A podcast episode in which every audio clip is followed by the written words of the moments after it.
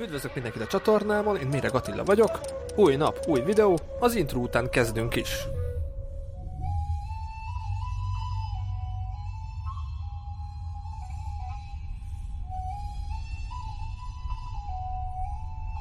Üdvözlök mindenkit, sziasztok, Méreg Attila vagyok. A Collegium Hungarikum intézményébe vagyunk. Barnás Ferenc, Szervusz Ferenc, a, Szervusz. a te könyvbemutatód után vagyunk. Köszönöm szépen, hogy 5-10 percet tudsz erre a rövid beszélgetésre szánni, mert én, hogy megismertem a, az életedet, de azért sokfele jártál, sokfele éltél, és a egyik legizgalmasabb hely, ahol éltél, a Svájc. Hogy mesélj nekünk egy picit Svájcról, hogy hogy keveredtél oda, miért maradtál ott, hogy jött az utca zenélés neked? 30-as éveim voltak, mert Németországba kerültem ki a 20-as éveimbe. Ö, akkoriban nem utazhattunk még nyugatra, tehát ez az első dolog. Én muzsikusként kerültem ki. Egy olyan muzsikusként, aki nem is volt muzsikus, hanem játszottam egy hangszeren, és meghívtak Németországba, nem engem, hanem egy rokonomat, a testvéremet, és ő ilyen nagyon fifikás lányka volt, a mai napig az egyébként. Oda engem elhívott, és elrejtett egy kastélyban, mert ő egy nemzetközi fesztiválnak volt a meghívottja. Ő akkoriban a Budapesti Zeneakadémiának volt a növendéke, de kitűnő muzsikusként meghívták erre a helyre. Úgy gondolta, hogy engem ott bezsuppol. Fesztivál egy kastélyban volt egy hónapon keresztül, és ő úgy gondolta, hogy ő engem ott valahol elrejt. Igen ám, de két nap után felfedezett a valamelyik, azt hiszem egy belga titkárnője volt ennek a németországi fesztiválnak. Ki akartak onnan engem azonnal ebrudalni. A nővérem viszont különféle kapcsolatai révén elintézte, hogy ott maradhassak, tehát gyakorlatilag így indult az én nyugati karrierem, olyan értelemben karrierem egyáltalán 80-as években ott tudtál lenni, és a nővérem azt mondta, hogy vigyem magammal a hangszeremet. Vittem a hangszert, fuvalázom, akkoriban olyan nagyon nem ment a játék, de azt mondta, vigyem a hangszert, vittem a hangszert, menjél ki az utcára, játszál, meglátod, az menni fog, és kimentem és játszottam, azt mondtam magamban, hogy ez nem fog menni, ment, és akkor gyakorlatilag ö, 20 valahány évesen Németországban elkezdődött ez a utcazenélés, ami hát 20 éven keresztül tartott, és 10-15 év után átkerült Svájcba ez. Francia Svájcban és olasz Svájcban nagyon sokat utaztam, állandóan minden nap játszottam kint az utcán. Akkoriban az nem úgy volt, hogy fogtad magad és, és csak úgy kiálltál az utcán játszani, be kellett menni a adott városnak a polgármesteri hivatalába, vagy rendőrségre, vagy erre az célra kialakított hivatalba, ahol engedélyt kellett kérned, és vagy megadták, vagy nem. Ha megadták, akkor ki kellett fizetned mondjuk 8, 10, 15, 20, 30 svájci front. Tehát kifizettél 20 svájci front azért, hogy te kiállhass az utcára és játszhassál. Lehet, hogy aznap te 30 svájci frannal támogattad meg az adott kantonnak a költségvetését, de lehet, hogy nem kerestél egyetlen egy svájci front sem. De igazság szerint túl kellett járni mindig a rendőrségnek az eszén, a hivataloknak az eszén, az éppen járőröző ellenőröknek az eszén, és ez úgy általában megtörtént. Francia, Svájc, az fantasztikus volt, mert olyan helyekre jutottam el. Akkoriban addig csak újságban olvastam leginkább a Genfi leszerelési konferenciákról, vagy a Zürichi, nem tudom milyen ö, ö, találkozókról, vagy a bankvilágról, itt meg, akkoriban meg elmentem Kevbe, Zürichbe, Lugánóba, Locarnóba, mert francia Svájc után olasz Svájcba, és hát, hát ez egy trükkös világ, mert ugye ahhoz képest, hogy nem vagyok muzsikus, mégiscsak oda mentem egy étterembe, és mondtam az étterem tulajdonosnak, hogy most itt vagyok, és szeretném emelni az étteremnek a hangulatát, és akkor megkérdezte a, a fő pincér, hogy mire gondol, és elmondtam neki, hogy hát arra gondoltam, hogy kijövök és játszom a Mozart szüktetés a szerájból, vagy a Bach Hámol vagy a Schubertnek a valamelyik dalát, és akkor mondta, hogy ne arra ugyan ebben nem tudok dönteni, beszéljek a tulajjal, és akkor a tulajjal kellett, és az érdekesség az egésznek az, hogy a svájci világban mindennek megvan a maga formája, és a formája az volt, hogy minden egyes esetben le kellett ülnöm egy asztalhoz, kellett rendelnem egy komoly ételt. Tehát élből a beszélgetés 10 frankkal indult a számomra, és lehet, hogy nem volt 10 frankom. Tehát valahogy ezt meg kellett oldanom, hogy legyen 10 frankom.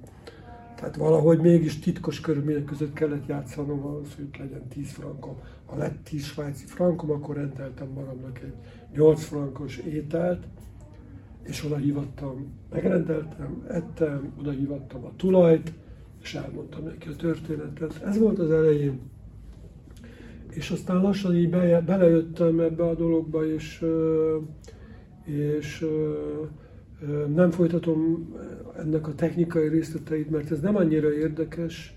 A, számomra a, a különleges vonzata, vagy a különleges ajándék leginkább, hogy ott komoly emberek, asztaltársaságok leülnek, elköltenek egy este egy vacsorára 80-100 front, és akkor valaki meg ott ül a hátterükben, ott áll és játszik zenét, és nem csak játszik zenét, beengedik őt, hogy egyfajta ilyen hát koncertet, házi koncertet adjon egy étterembe. Ehhez mi nem voltunk hozzászokva.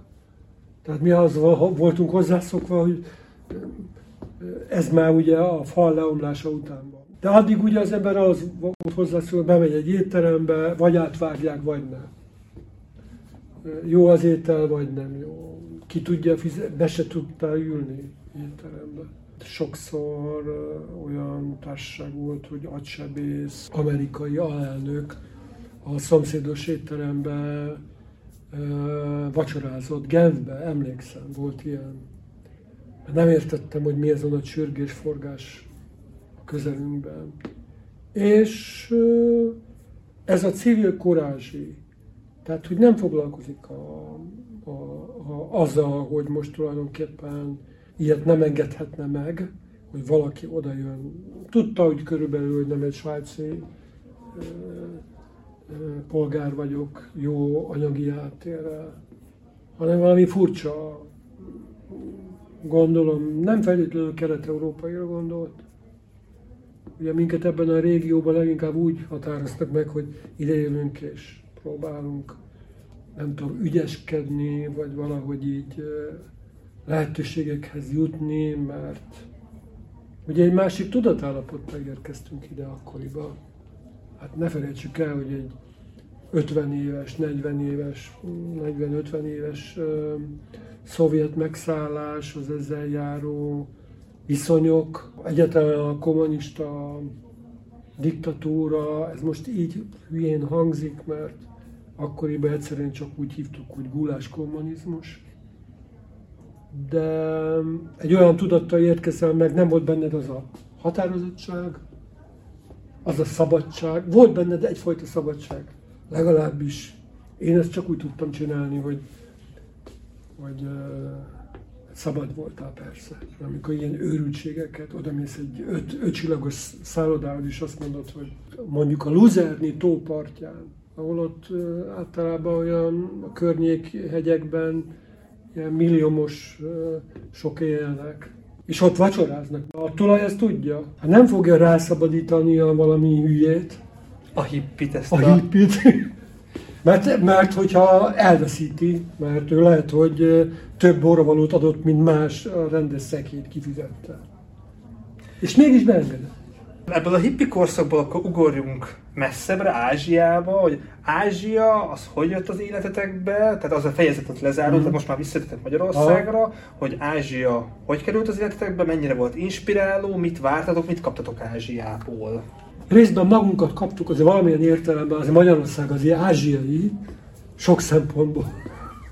Miközben folyamatosan úgy definiáljuk magunkat, hogy mi a európai, nyugat-európai, és különben is mi vagyunk a legjobbak a Kárpát-medencében, mi nagyon nyugatiak vagyunk.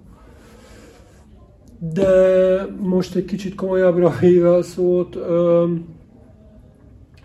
Ázsiában az a fantasztikus, ahol mi voltunk, Indonéziában töltöttünk el 7 évet. A feleségem kapott ott munkát, így kerültem oda, mert különben soha nem tölthettem el volna, nem vagyok abban a pozícióban, hogy 7 évet töltsek el, csak úgy Ázsiában azért az egy repülőjegy kifizetése is gondot tud okozni, akár ma is.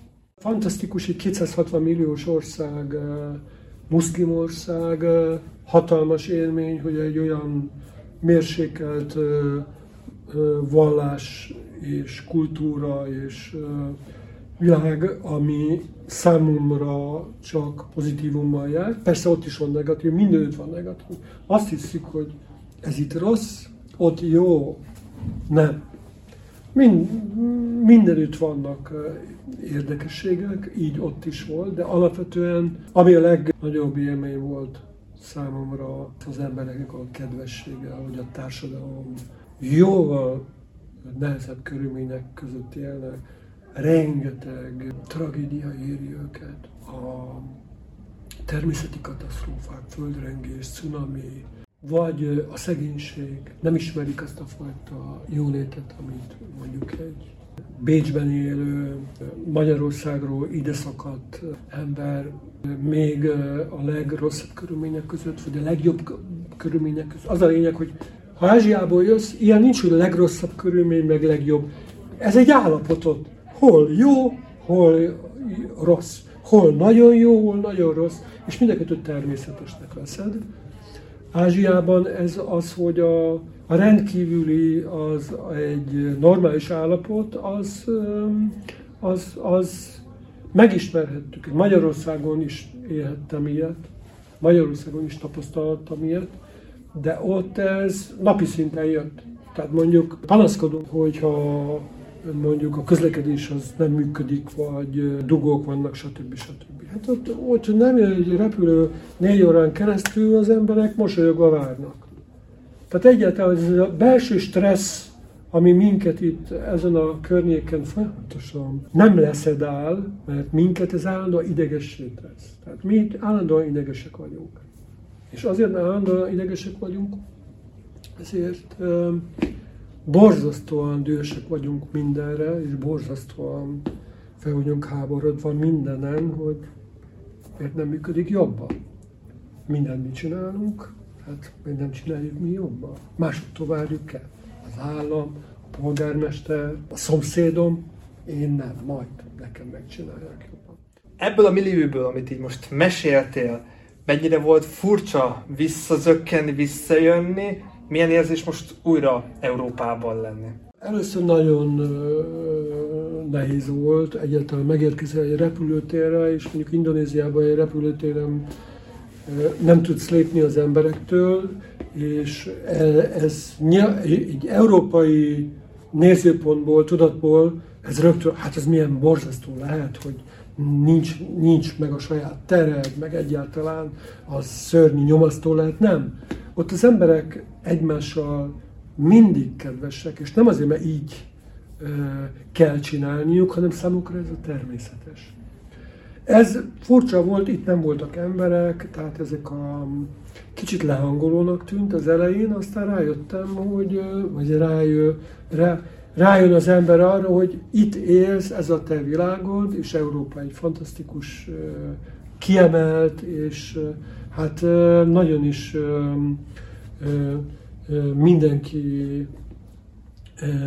négyszer adjon hálát a világnak, meg a nem tudom kinek a felsőbb hatalmaknak, hogy itt élhet, mert a világnak sok olyan pontja van, ahol bizony a legalapvetőbb dolgok sincsenek, és nehéz volt az elején, aztán ezen az ember túllép, és aztán azt látja, hogy bizony-bizony, ez az én életem, az itteni nehézségekkel kell megküzdenem, nem tudom áthidalni az Ázsia-Európa különbséget, csak azzal, hogy én is megpróbálok olyan kedves lenni, mint a Ázsiában, de nem így, de ezt is lehet csinálni akár, de leginkább belülről kell ezt a bizonyos respektet a másik ember felé. Ez viszont nagyon nehéz. Mert hogyha belülről nem így születünk, és nem így adjuk át, akkor jön a tanulás, meg jön a nevelés, meg jön a belénk nevelés, és ez nem mindig működik, hogyha nem jön belülről természetesen. Itt Európában szerintem az a számunkra, szerintem az a leginkább kitűzendő cél, hogy többet figyeljünk magunkra és a környezetünkre, és a környezetünkben is azokra, a, ami természet.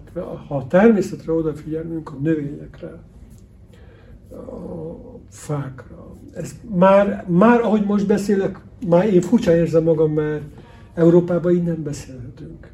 Pedig, pedig, pedig ettől a növényvilág, és egyébként ugye nagyon sokan ezt tudják és gyakorolják, és napi szinten élik meg, hogy egy növénytől, vagy egy kutyától, vagy egy, vagy a csendtől, vagy a saját magam um, békéjét, ha meg tudom teremteni, az már is a közvetlen mellettem lévő embernek a békéjébe fog beleszólni. És, és így egy picit jobban tudjuk érezni magunkat, mert mi más, mi más marad. Túl azon, hogy konkrétan feladataink vannak, például el kell menni a munkába, könyveket kell írni. Sajnos Ferencnek el kellett indulnia, minden további információt Ferenchez a videó leírásában megtaláljátok, sokat utazott, és akár az utazásainak a tapasztalatait, például mint a dengiláz és más élményeket a könyveibe belevitte, tehát hogyha még több mindent szeretnétek megtudni Ferencről, akár az írásaink keresztül, a videó leírásában megtaláljátok a könyveinek a linkjeit. Köszönöm szépen a figyelmet, én Méreg Attila voltam a Collegium Hungarikumból, Utazást mindenkinek, bon voyage, buen camino, köszönjük szépen a figyelmet, Ferenc is üdvözöl mindenkit, és most el kellett indulnia. Köszönjük, hogy itt voltatok, sziasztok! Köszönöm szépen, hogy velünk tartottatok, találkozzunk holnap is, vigyázzatok magatokra, másokra, sziasztok!